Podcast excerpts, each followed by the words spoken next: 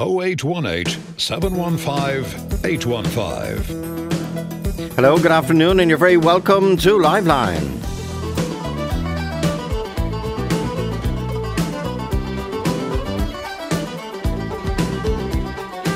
One of the tragedies of the announcement of the untimely passing of Shane MacGowan just before midday today is the fact that so many newspapers had obituaries ready, and you can read from some fine writing, by the way, in the Irish Times, Tony Clayton Lee, in the London Times. They have a very long obituary of Shane, and he features in the BBC, and as I say, the tragedy of his premature death. He was only 65 years of age. He was not indestructible, but his music is. And in the words of the woman that Shane said recently, she is probably the only reason why I'm still alive. He was talking about his wife, Victoria Mary Clark. And this is what, this is how Victoria announced the passing of the love of her life. On Instagram this morning. I don't know how to say this, so I'm just going to say it. Shane, who will always be the light that I hold before me, and the measure of my dreams and the love of my life, and the most beautiful soul and beautiful angel, and the sun and the moon and the start and the end of everything that I hold dear, has gone to be with Jesus and Mary and his beautiful mother Therese. I am blessed beyond words to have met him and to have loved him, and to have been so endlessly and unconditionally loved by him, and to have had so many years of life and love and joy and fun and laughter and so many adventures. There's no way to describe the loss that I am feeling and the longing for just one more of his smiles that lit up my world. Thank you, thank you, thank you, thank you for your presence in this world. You made it so very bright. And you gave so much joy to so many people with your heart and soul and your music. You will live in my heart forever. Rave on in the garden and wet with rain that you love so much. You meant the world to me. The late Shane MacGowan, who died at 3 a.m. this morning, and he would have been 66 in 26 days' time on Christmas Day. The headline from The Guardian, every newspaper here and in the English-speaking world, as far as I can see. Headline from The Guardian reads, one of the all-time great band leaders and writer of Christmas classic Fairy Tale of New York, Shane MacGowan invigorated rock with the power of Irish folk music. Let us know your story and your reaction to this untimely passing. Joe at rt.ie, 51551 is the text number. Johnny Cronin. Johnny, good afternoon. How are you keeping? Good, and condolences to you, Johnny. I know you're a friend. God bless you, Joe. We're very heartbroken and gutted. Yeah. Like, one of our best friends ever has gone.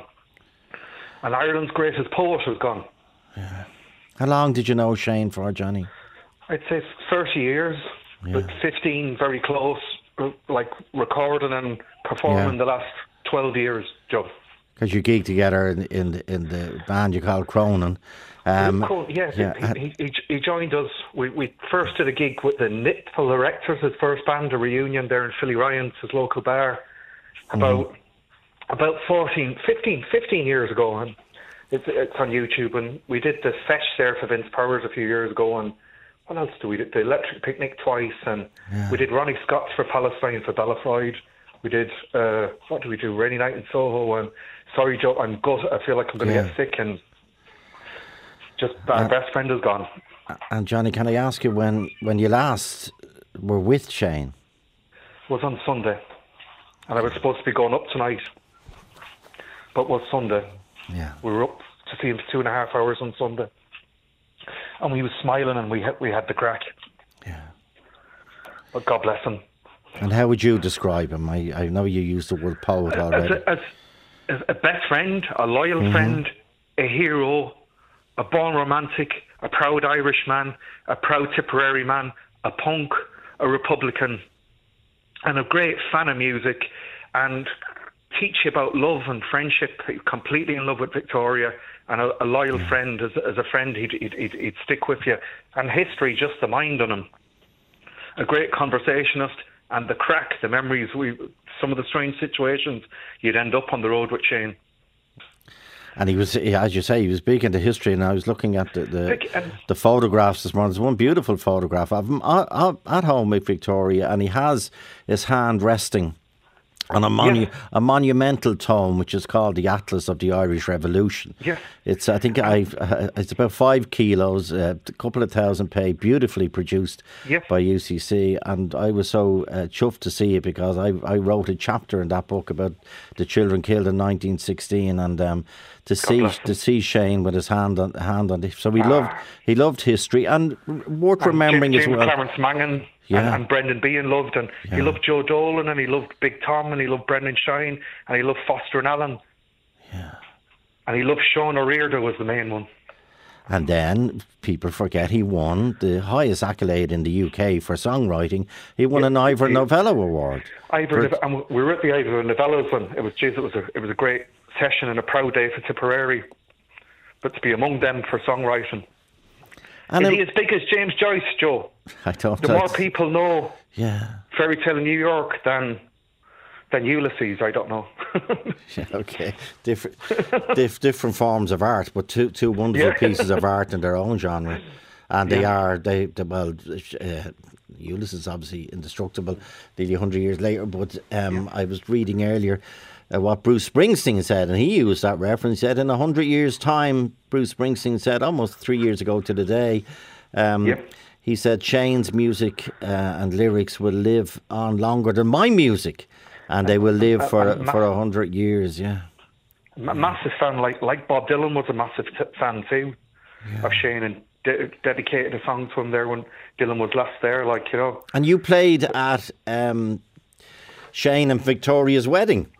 With Johnny Depp, Shane asked me to come over for the wedding. Johnny, you're a terrible name dropper. Johnny Depp. But it was a terrible hangover, Joe. Okay, well, tell me what playing at Shane and Victoria's wedding was like. We did Rainy Night in Soho. Oh, wonderful. Well, we were going to the wedding, and it was really exciting, and we were singing If I Fell by the Beatles. Do you know that song? Brilliant. Oh, Shane was singing that. And then he was singing Van Morrison's Linden Ireland Stole the Highlights, Magic. Which is a beautiful song. But we did Rainy Night in Soho, and he went off the head, and he said, do Astral Weeks! And we did Astral Weeks instead, so we had to know all the words. But that was in Copenhagen in the Tivoli Gardens. Well, listen again to Rainy Night in Soho, Johnny. Deepest condolences. I really appreciate your time. God bless you, John. Long live Shane MacGowan and Tipperary. And I know what happened between... Well, I'm saying it. I don't presume it, but I'm saying it because those moments are very, very precious.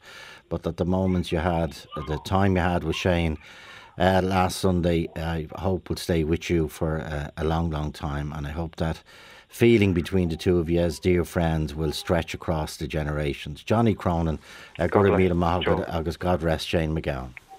I'm reading from the front page of the BBC News website, A Life Too Interesting, Shane MacGowan. And by the way, all the pieces I'm reading this morning, and indeed even as they're coming in now, they are extraordinarily affectionate. Yes, they do reference, of course they reference Shane's demons, but they are extraordinarily affectionate, and I hope Morris, his dear father, and Siobhan, his sister, and Victoria get some solace at this awful time from what's been written, especially, and what's been said as well, but what's been written. A Life Too Interesting, Shane MacGowan. The songs of the Pogues are what happens when rural folk songs are hit over the head by the amphetamine punk spirit of the 70s London. But they are more than that.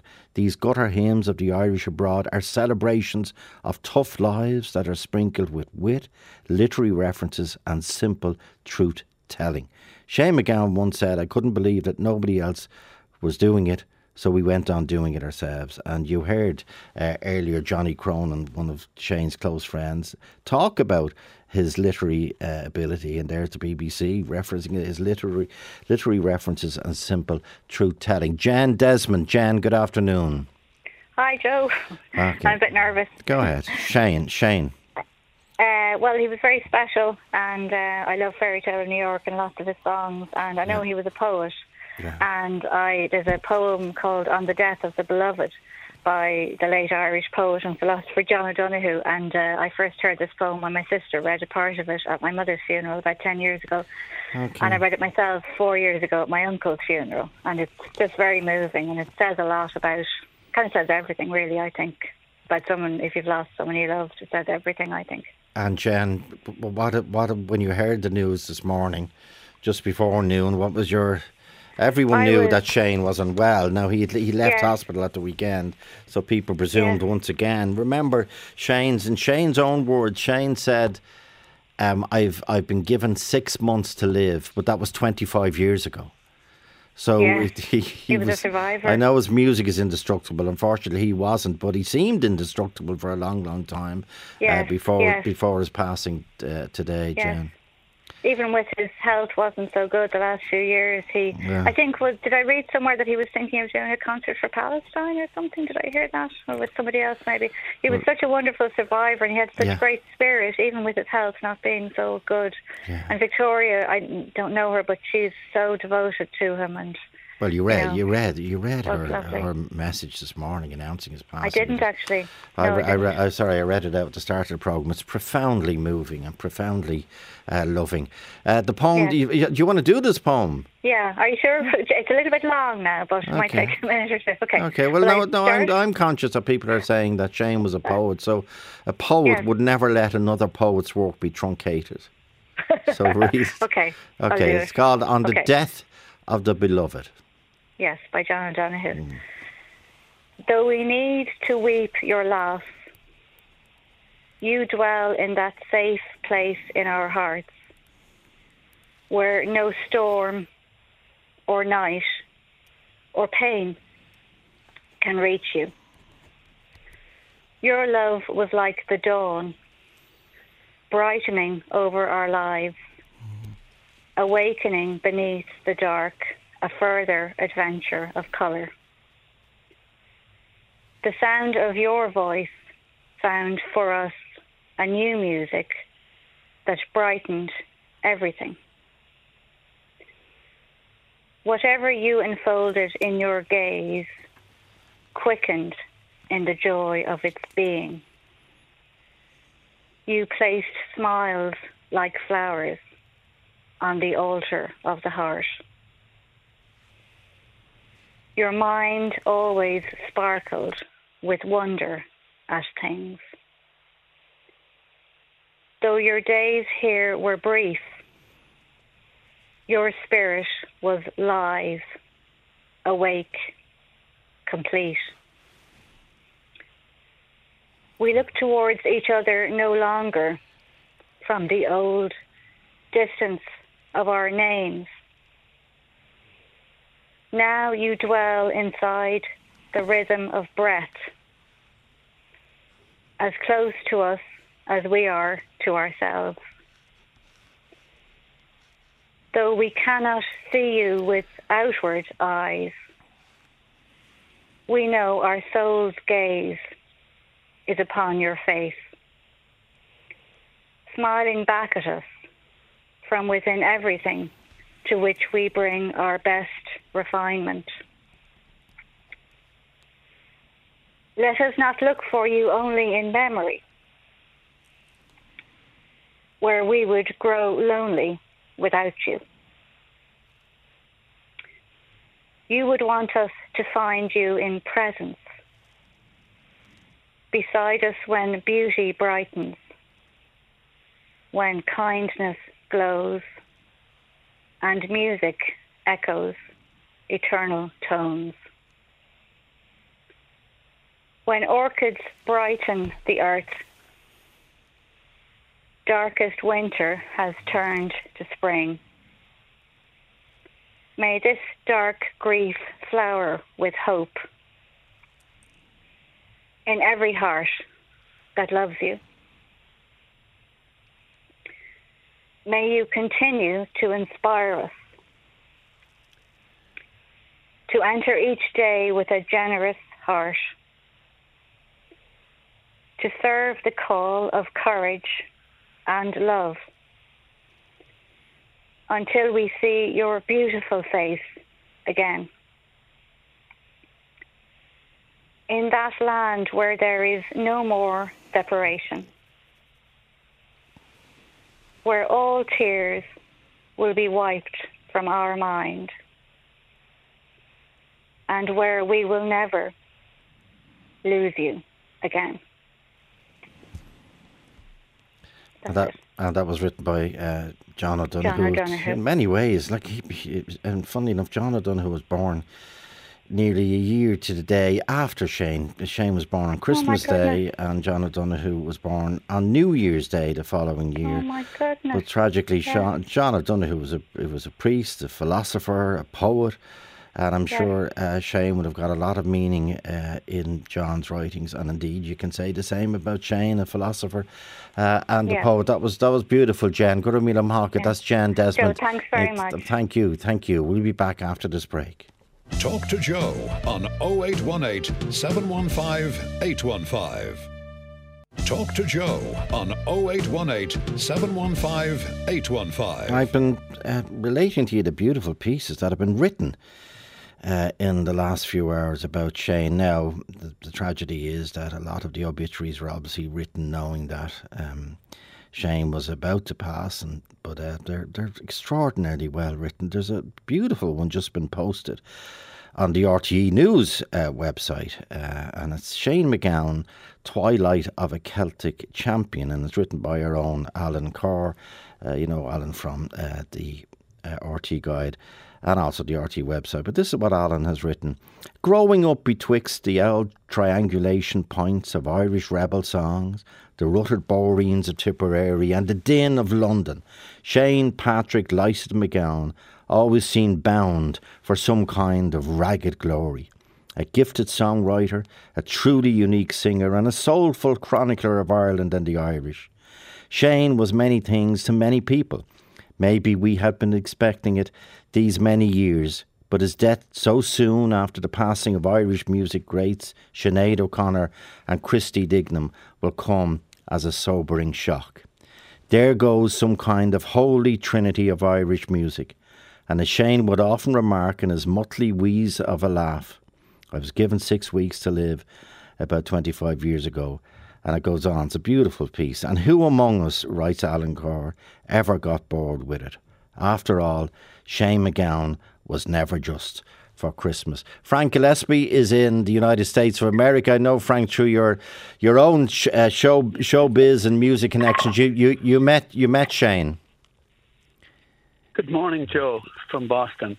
I did. My first time to meet Shane actually was in a bar in New York.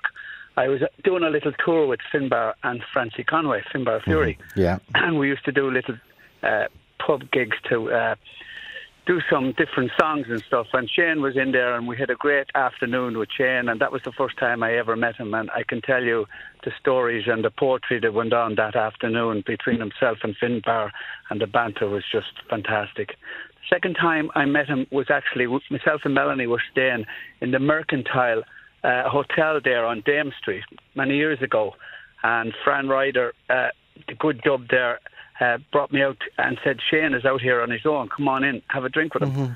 Mm-hmm. And he was staying there in the Mercantile in Dublin, and he was delighted to see us, gave us a great welcome, and he spoke about emigration, and I spoke about the Irish and going to London as a kid and getting on the trains, and he got a great kick out of that about the people in England and going from Ireland to England and working and sending back money.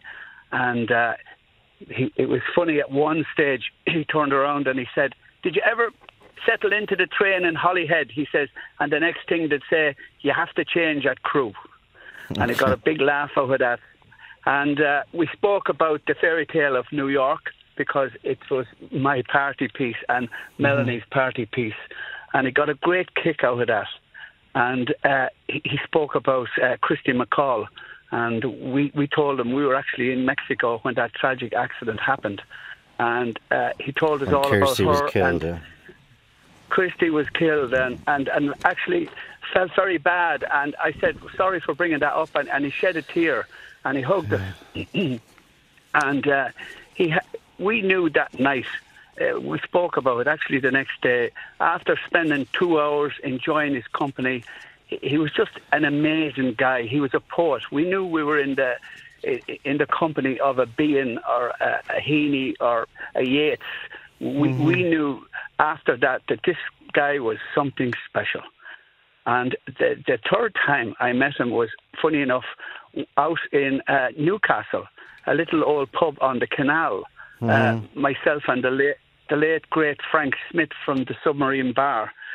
We were going up to Mrs. Lee's one Saturday afternoon, and we said we'd go up and have a pint in Mrs. Lee's. And lo and behold, who was sitting outside in a little chair and a table on his own, having a drink, only the Bowl Shane. And he gave us a big welcome and a hug, and he was delighted to see us. And he said to me, I'm still going to write that song for Brendan. I'm still going to write that song for Brendan. This is Brendan Grace, your father-in-law. Yeah. Brendan Grace, absolutely. And he talked was there, and we had a drink for about an hour, and he said, I said, what are you doing out this way, Shane? Well, he said, I'm going to be picked up, he says, in about a half an hour now, he says, I'm going to do an old gig in Wexford. Okay, and this RV pulled up, and a couple of people got out. He gave us a big hug and said goodbye, and he was going to do a little gig in Wexford. Well, the next morning I went into the post office in Thurles Pass to buy the papers, the Sunday papers, and on the counter, every paper on the front page was Shane MacGowan plays to 80,000 people in Wexford. Brilliant. And all I could do that morning was put my head down and laugh. And there was the old gig in Wexford. He was so humble and such a great guy. And, you know, I won't hold you, Joe. I know you have a lot of people on today. I just want to... I spoke to Eileen Grace earlier this morning. And from the Grace family, we just want to send our condolences to Victoria and all the family and Shane's dad and everybody, his friends. And we're thinking of everybody today. And it's a sad, sad day for us all. It's a sad day for Ireland, and he'll always be remembered. Okay, beautifully said, Frank Gillespie, beautifully said. Thank you. And if you want to add your truth, no matter where you were or who you are, Ken Doyle from Bagatelle has phoned in 08187158815. When did you first meet Shane, Ken? Hi, Joe. The first time we met Shane was at Self-Aid. For the Let's Make It Work that was held in the 80s. And we met in the green room where all the bands were, and I just got talking to him, and he was saying that he saw us in the Mean Fiddler in Harleston. He used to go there with his cousins. They were big fans. That was the first meeting. And the second meeting I had with him was when we were doing a charity gig in Harley-Davidson at the Red Cow, and Shane just turned up, and he got up and sang The Fairy Tale of New York with us, and it's actually on YouTube. There's a YouTube clip of it out there. And I have to say, like, a very unassuming guy. And who, Ken, hang on, Fairy Tale of New York is a duet. I know, but the head of the charity for Temple Street was Angela McNulty. We had just done a charity run down Route 66 and raised $1 million for the hospital. And she just was there because it was for Temple Street. Brilliant. And she got up and did Kirsty's part. And she did a great job with it. Fantastic. And Tony Toner organised the whole thing because he's the road captain on Route 66, and he got us all out, 100 riders out and back safe. Bless him, he's a good guy. And going back, Ken, thanks so much. That's Ken Doyle from Bagatelle. But I'm going back to Alan Carr's piece. As I say, some fantastic pieces written that get to the heart of, and indeed an insight for a lot of us on Shane. I'm taking the paragraphs as I read them. A poet of Paddyism. In his prime, he was a dangerous writer of the political and the profane, who brilliantly subverted the cliché of the drunken Irish. Perhaps no other songwriter captured the unromanticised reality of the Irish immigrant experience as well as Shane MacGowan. The highly intelligent and gifted Shane won a literary scholarship to the Westminster School, where he soon befriended a school bully. Later, there was work on building sites and a nocturnal life of uppers and downers on the streets of Soho, commemorated perhaps in the Pogues' greatest song, the old main drag. Conor Clancy's in Leitrim, but Conor, that song, I know you're London Irish, that must be evocative for you. Yeah, we would have been immigrants now to London in the 80s, and yeah. I would have gone to school over there, and everyone I went to school with, their parents were Irish. And back then you were sort of ashamed to be Irish. Obviously there was the IRA, there was bombings, and there was paddy jokes, and there was no blacks, no Irish. Yeah. And we played traditional music, but you kept it secret in places like Crickerwood and Kilburn and places like that. Up in Luton, you'd keep your head down, but Shane made you proud to be Irish. You know, he brought the poetry of his music. He made you proud. The music you play at home, he brought that out into the out to the world, really. And he made you. He summed up what it was like to grow up in London. You'd see the down and outs down, like with that song there. On the streets, you'd see the sub. People outside the Crown, up in the O'Rourke's, getting on the buildings in the morning. So he brought that to the world, really. So he's very part of the London Irish culture.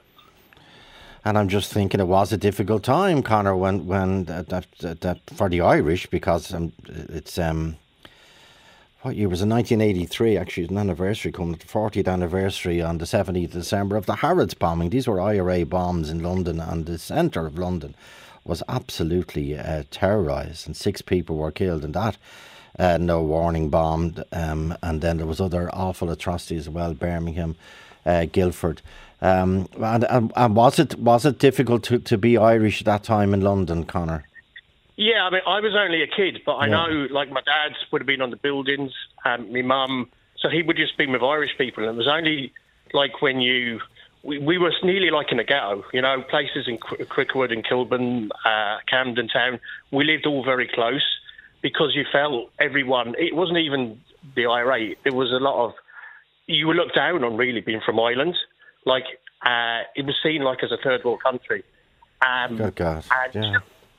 But obviously compared to now, it's completely different. But Shane, and we played traditional Irish music at home, and then he brought it. He made it cool. Yeah. You know, he made you really proud to be Irish, and like he would have had a big effect now on not just the immigrants in London, but in Manchester, Glasgow, now in Australia, out in America.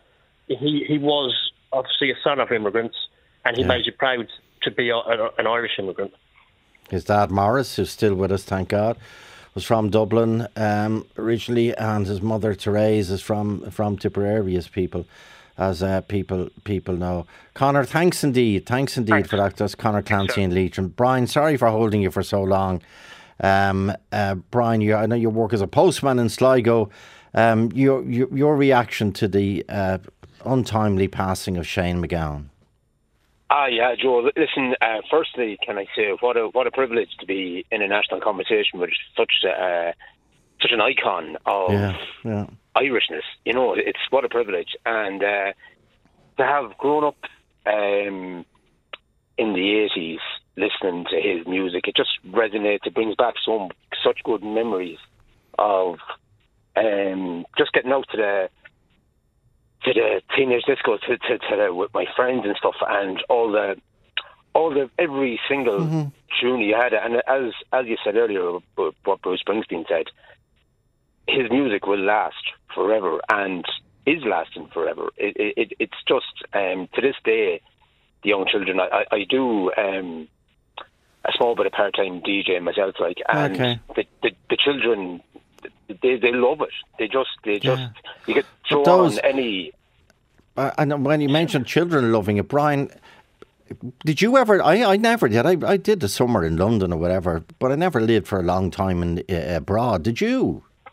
No, I never. No, I hollered abroad, but never. Yeah, but Shane's abroad, but Shane's music, man, and his lyrics managed to evoke that feeling of what it must be like to live abroad. It's absolutely incredibly well. That's a poet. That's poetry. That's poetry bringing you into that realm. A song that you like or has a meaning for you, Brian? But they all, like, in the mall. But like the one thing I do remember about him, Sally McInerney was the one I loved, and but it was okay. Here it is. Look, you see, you can't keep Shane down. Yeah, brilliant. Say that, Brian. Okay. Brilliant, Brian. Who is Sally McLennan? I'll tell you. I'll tell you, because I'm sitting in the studio here with technology around me. It was the second single, written again by Shane, by the band to make the UK Top 100. The song was composed by Shane and featured on their second album. Again, the titles of his albums tell us so much: Rum, Sodomy and The Lash. The song is based on a bar his uncle owned, which served Irish Ford workers, God, how many of them from Cork, especially in Dagenham. Sally Lennan, Brian, is also the name of a stout. Talk to Joe on 0818 715 815. Talk to Joe on 0818 715 815. Michael is from Dublin. Michael, you met Shane several times in London. I did indeed, Joe. I hope you can hear me. I can, yeah. The listeners. Oh, you know what? It's a day. It's a sad day. But it's a day to celebrate, like what you're doing. And thank you from the bottom of my heart. And I speak for many, many people around the world. And Shane MacGowan was a poet, all road in one. He was a dreamer, a poet. He walked the walk and talked the talk. Mm-hmm. And back in London, I went to London when I was only 16 years, and that wasn't yesterday. When I was 16 years old, right. And to find yourself, and yeah, the caller you had earlier on was bang on when he said it was tough. When the troubles all started there, I got a terrible hiding.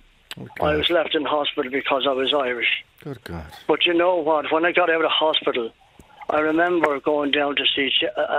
It seemed so an age ago, and yet.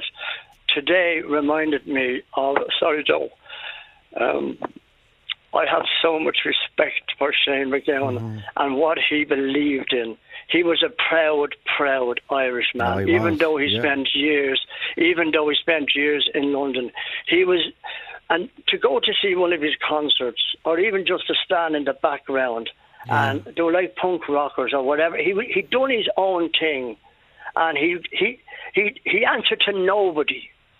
He believed in what he was doing. And that's what carried him through his life. He never was in the background saying, well, I have to do it. No. He did what he had in his heart. He has left a great legacy. And in years to come, long after we age and the young people age today, Shane MacGowan will still be there. He opened the doors for a lot of lonely Irish people in London who had nowhere to go, who were lonely, living in their flats, as one caller said, and he couldn't have put it better. Going home from a hard day's work, looking for a job, standing on the Old Kent Road, Islington, all these places, hoping that a van would pull up. Yeah, and look for the job. But if you listen to Shane MacGowan and the songs and the words in his songs, it's a replica because he's seen it with his own eyes. And as I said, today is a celebration. We have lost one of the greatest poets. Mm-hmm. One of the greatest. He reminds me of Patrick Kavanagh. When Patrick Kavanagh done that poem, Raglan Road, and then it was done into a song. And this is, in years to come, the young generation will be reading about Shane MacGowan and saying, what an extraordinary man. But when I met him, to stand in front of him, and you know, like he was swaggering because he had a bottle in his hand or a pint, but to listen to the man, it was an eye-opener. It was the best educational 15 minutes that you could get from any professor in any university around the world. Just listen to Shane MacGowan. And his lyrics, yeah. And Michael, and you mentioned you were hospitalised, which is horrific from your description there. Yes, I was hospitalised because I was Irish. And then at that time, I remember somebody saying to me, I drank back then, if you go to a pub, don't open your mouth. And I said, I won't even, but I mean, it's a long story. Two of them were behind. But I'm just thinking something I read this morning about Shane. He was in hospital when he was 17. Now, he says he was in rehab because of the drink at that stage. But he said the best thing that ever happened was when he left rehab, the first gig and the first music he heard then was the Sex Pistols. And that really, the whole punk thing. Yeah. Thanks, Michael. Sorry, just one more thing. And it's so extraordinary. Even though the Irish were sort of looked upon and Shane kept the spirits up of the Irish over there, at his concerts, there was a lot of English people at the concerts. Of course, yeah. Which I thought was, I found it unbelievable. But I just want to, today is a sad day and my thoughts are with his wife and many of the fans around the world, but it's also, and thank you, Joe, from many people around the world for his spirit today. Okay. We celebrate his life. Well said, Michael. Well said. Before the break, John, thanks. John Gately's in Cork. John, Michael mentioned when you went into a pub, you met Shane in a pub. I did.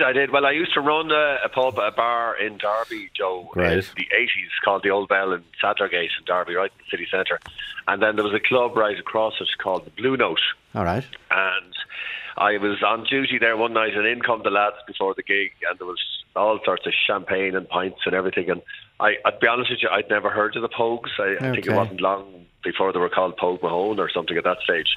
And so I went across the road and just couldn't get in. I didn't have a ticket, but I got kind of into the door to have a look, and I couldn't believe it. There was hundreds and hundreds of people, tricolours and everything all over the place. And actually, funny, vast majority were Irish, first-generation Irish who were born over there themselves, But it just left a great memory, and I'm very sad today to hear of Shane's passing, Yeah, it's a great memory I have of living and working over there in the 80s, which, as you said, wasn't the easiest time, but I must admit I never had any issues, thank God. Okay, good stuff. Thank you, John. That's John Gately in Cork. Margaret McConnon. Margaret, just briefly, you say if you remember correctly, you have a good memory. If you do, tell us, Margaret. Joe, I've been dying to get on to tell you this. The first time I ever heard Fairway to Love New York, I believe, was on Live Line. Okay. Back in 1987. I think it was Marion. Yeah, of course, yeah. Marion. More than likely Marion at that stage. You were only a young fella then. So I was pregnant on my youngest son that time, and he was due around Christmas. And I remember hearing Fairy Tale of New York and just being absolutely blown away by it, just the lyrics and the music. It's a classic. And it was just amazing. And ever since then, my son, whenever he was old enough to understand, I'd always say, Fairy Tale of New York is 5 years old now. Now it's 10 years old. And now this year I'm going to be telling him it's 36 years old. Incredible. This year. And I'm just so sad to hear about Shane MacGowan. I knew he wasn't well. And I actually said to my daughter last night, oh, poor Shane hasn't long for this world. And it just came into my mind last night for some reason. But big sympathies to Victoria. And he'll be meeting up with Kirsty again, hopefully, for their duet in heaven. And I just wanted to say... Okay, well said, Margaret. I just wanted to say that Rainy Night in Soho, just two lines from that song. I watched our friends grow up together, and some of them fell into heaven and some of them fell into hell. Yeah. I just think it's an amazing lyrics. So, and thanks, thanks, Margaret, for remembering Marion. It's Marion's anniversary is coming up. Soon as well. Thank you. Yeah. Before the break, I'll take you into the break with a quote from Shane, of course. This is in the London Times. It's a miracle every morning when you wake up, Shane MacGowan once observed, and he really wasn't kidding. Talk to Joe on 0818 715 815. Joe Duffy! Talk to Joe on 0818 715 815. And again, I'm drawing your attention to some fantastic writing. And obviously Shane was extraordinarily literate. You would have read when he was growing up in London, the Ulysses, and then they went back to Tipperary, but then went back to London. But that Ulysses was in the family home. Finnegan's Wake was in the family home. He, Morris and Morris's father apparently would go through the books together. He loved heavyweight novels, and he was actually his English teacher when Shane was 11, spotted the talent and encouraged him, as indeed his family did, to go to Westminster School, which is what it's called. It's in the grounds of Westminster Abbey there, and it's he was awarded a scholarship there, but Shane didn't like it, and I think even in full Shane form, he was expelled. But there's a lovely piece written, a long-form piece written in the Irish Independent. Unfortunately, it's behind the paywall, but maybe for the day that's in it, they might put it up on their website without a paywall, because it's a beautiful, beautiful piece. Old Ireland and its traditional values, this is what fired the imagination and romantic spirit of Shane MacGowan, the writer and champion of the downtrodden, whose unlikely journey saw him rise from a rank outsider looking in through the window of Irish popular culture to one of its favourite sons. And that piece is written in the Irish Independent, on the website, written by Richard Balls, who has written A Furious Devotion. What a title. What a beautiful combination of words. A Furious Devotion, the life of Shane MacGowan. David Hayden. David, you remember, where you were in the early 90s? Yeah, it was early to mid-90s. And I was working in the fashion quarter there in South William Street. Okay. And it was a Friday, and it was a lovely summer's day. And I set off and I put in Pogue's tape, and brilliant. The traffic was mental. Yes. So yes. I started driving down South William Street, and I was belting out Broad Majestic Shannon at the top of my voice. And I got to the end of the street, and the window was down, and next thing I noticed, bloke in a black suit, white shirt, no tie, dark sunglasses, standing on the path, just looking at me. Yeah. So I kept singing anyway, and next thing he was just standing there looking at me, and I couldn't move, you know, the traffic just stopped, and he was staring at me, expressionless. Okay. So I looked over at him, and I started staring back at him to get him to stop staring at me. Okay. But he wasn't. A well-known Dublin characteristic. If you want someone to stop staring at you, you stare back at them even harder. So what happens? So he wasn't flinching. He was just looking at me. And I was about to ask him, like, "Can I help him? How are you looking at? Help you with something?" Yeah. And next thing, this unmistakable smile came across his face, and he just turned and started chuckling to himself, cackling in Shane's case, and just walked off. And that was Shane, and you were singing a song out through the window in South William Street in Dublin. Brilliant. Yeah, brilliant. And he stopped just to make my day. Yeah, that's sad he did, and I'm sure you made his day as well, David. You know, just singing. It's that's serendipity. Well said, David Hayden. Brian Hool, thanks, David in Dublin. Brian Hool in Massachusetts. You've just heard the news about Shane's untimely passing. He died at 3 a.m. this morning, surrounded by his family, Victoria, Morris, and Siobhan, and the family said he got the last rites, and that gave them all great comfort. You're originally from Cork. How long have you been a Shane MacGowan fan? No, since as long as I can remember, Joe. You know, going down to the old Ballincollig GA, going down to the Ballincollig GA hall for the discos there back when we were about 12 or 13 years of age is where I really started kicking in, you know. I was down with my friends from school, and you know, it really brought traditional Irish music to the next level for us. You know, we were probably not into that much traditional Irish music before that, but it got something inside the kids at the time. We were only 13, 14 years of age, and 12 or 13, and it really got inside your soul and made you proud to be listening to that music. And he did something that nobody else could do at the time, I believe, you know, and carried through to this very day. It's especially being I've been in America now 30 years. I left in the early 90s. And still, every time I hear your music, it resonates, you know. And I've got my own kids here now who've seen them multiple times in Boston and stuff. And again, gives them a good sense of being Irish, and especially because, you know, he came from an immigrant family himself. Yeah, of course, resonate with it because they're on the same boat as him, you know. Parents being Irish, but they're in a different country. Okay, yeah, well, it's a tough day over here. Yeah, sadness spreading. Yeah, at Shane's untimely passing. Okay, Brian, that's Brian Hoolan in Massachusetts. How long are you there, Brian?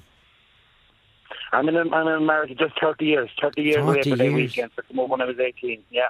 And how many? Will you come home this year? Do you come home regularly? What was that? Do you come home regularly? I do, yeah. Good man. My mum and dad passed away there about 10 years ago. So I'd be home a lot more regularly before that.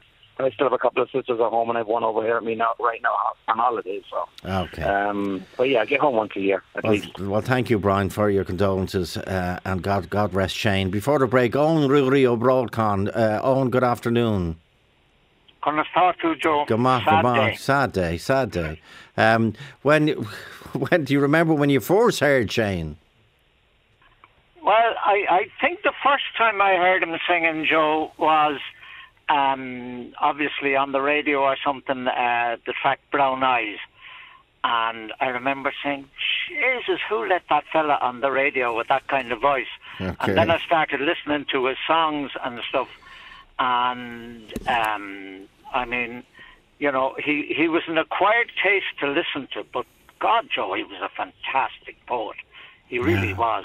And when you look at all the people who recorded his songs, while I was waiting for you there, I was looking down through, I mean, the number of people who've recorded Fairy Tale in New York is phenomenal. And I was just laughing there, the man that you were talking to, who was singing the broad, majestic Shannon driving down the street, and Shane looking at him. I heard Liam Clancy sing that song, Joe. First time I heard it, it was the Pogues, and I said, that's an okay song, yeah. And then I heard Liam Clancy sing it, and I said, Jesus, who wrote that? That's poetry. It really is incredible. Poetry. Yeah. I suppose written around the time when he was living in Pucón. I think he lived in Pucón. I think Christy Moore tells a story about meeting him around Pucón at some stage. But I'll tell you what, Joe, people are sad, but I'll say there's a way to avoid being sad, and that's that Shane never existed, and we would be at a loss if he was never here. And he'd have immortality. I know it's not of great comfort to his family, and as they grieve in the hours after his passing. Yeah, well, he'd have immortality in his art and his poetry and his music. Well, he was a good artist as well. I would reckon, Joe, in 100 years' time, you go into a pub around this time of the Christmas, and there'll be somebody like me with a bow on his lap, massacring Fairy Tale in New York. Well said, right? Well said. But he'll be remembered. True. He'll be remembered. Good. And can I just say one thing, Joe? Yeah. Victoria's message this morning had beautiful. Me in tears, and probably everybody else. Tears, yeah. And to Victoria and to the lads from the Pogues in particular, to Terry Woods, who people will forget, was one of the guys who started the revival of Irish folk music with Sweeney's Men. And just to them all, we're thinking of you today, and I think the one way to remember Shane is park the car, get someone else to drive home, and raise a glass in his memory. Okay. Good maha godan erieshte greva Adam Deelish. Talk to Joe on 0818 715 815. Joe Duffy. Talk to Joe on 0818 715 815. Martina Lowe and Offaly, you met Shane in a hotel. I did, Joe. I worked in the Dimmer Court Hotel in Roscrea. I think that was in the early noughties. I think about 2002 or 2003. And did you serve him? Did you serve him? I did, of course. Yeah, I was starstruck, Joe. I couldn't believe I was actually going to because he said, I want a Bloody Mary. So okay. I went and asked for a Bloody Mary and I brought it in and I asked for his autograph. But well, to be quite honest with you, I don't know where his autograph is. You'll find it, you'll find it. To meet a legend. Did you tell him you were a fan? I think so at the time, yeah. But my favourite song... my husband, Larry, he had a good few favourite songs of his as well. Mm.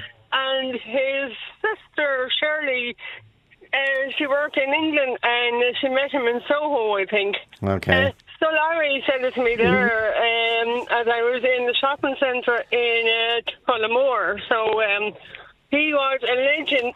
A legend, yeah. It was in his own right, Joe. And in fact, I got a shock when I heard that he had died. And it was outstanding. Okay, and it's so moving, Martina, to hear from people like yourself today. Bernie, finally, I don't want to, just so many people. You're from St. Martin's National School in British. They were playing music this morning. They were learning music, and the principal came in and broke the news about Shane's passing. Well, you know, Joe, I'm heartbroken, but it's just brilliant. This time of the year, every year, we break into our Christmas programme. Yeah, and I'm looking here at it, and it's got Silent Night and Away in a Manger and Jingle Bells and We Wish You a Merry Christmas. But central on the page is Fairy Tale of New York. And it breaks my heart to think about it because I when I'm saying to the kids, and I've been talking about them every day for the last couple of weeks because we've had rehearsals coming up to a little concert, and... I talk to them about Shane MacGowan and talk about what a genius this man is, and to talk to their grannies or their parents about him, and that, you know, we normally play jigs and reels and polkas, and I say, now you have to slow this one down, guys. This one is a seriously wonderful piece of soul music. Is. Well said. Slow it down, guys. Let's feel it. Let's feel it.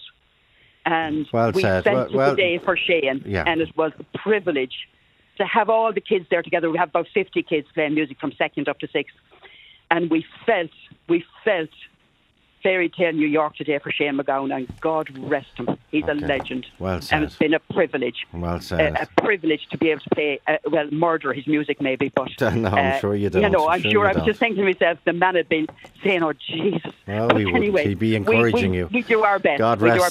And God rest his wonderful, wonderful... soul. On sound, Aisling Gruffordy, research, John O'Reilly, producer Nadine Maloney. Ray Darcy's next.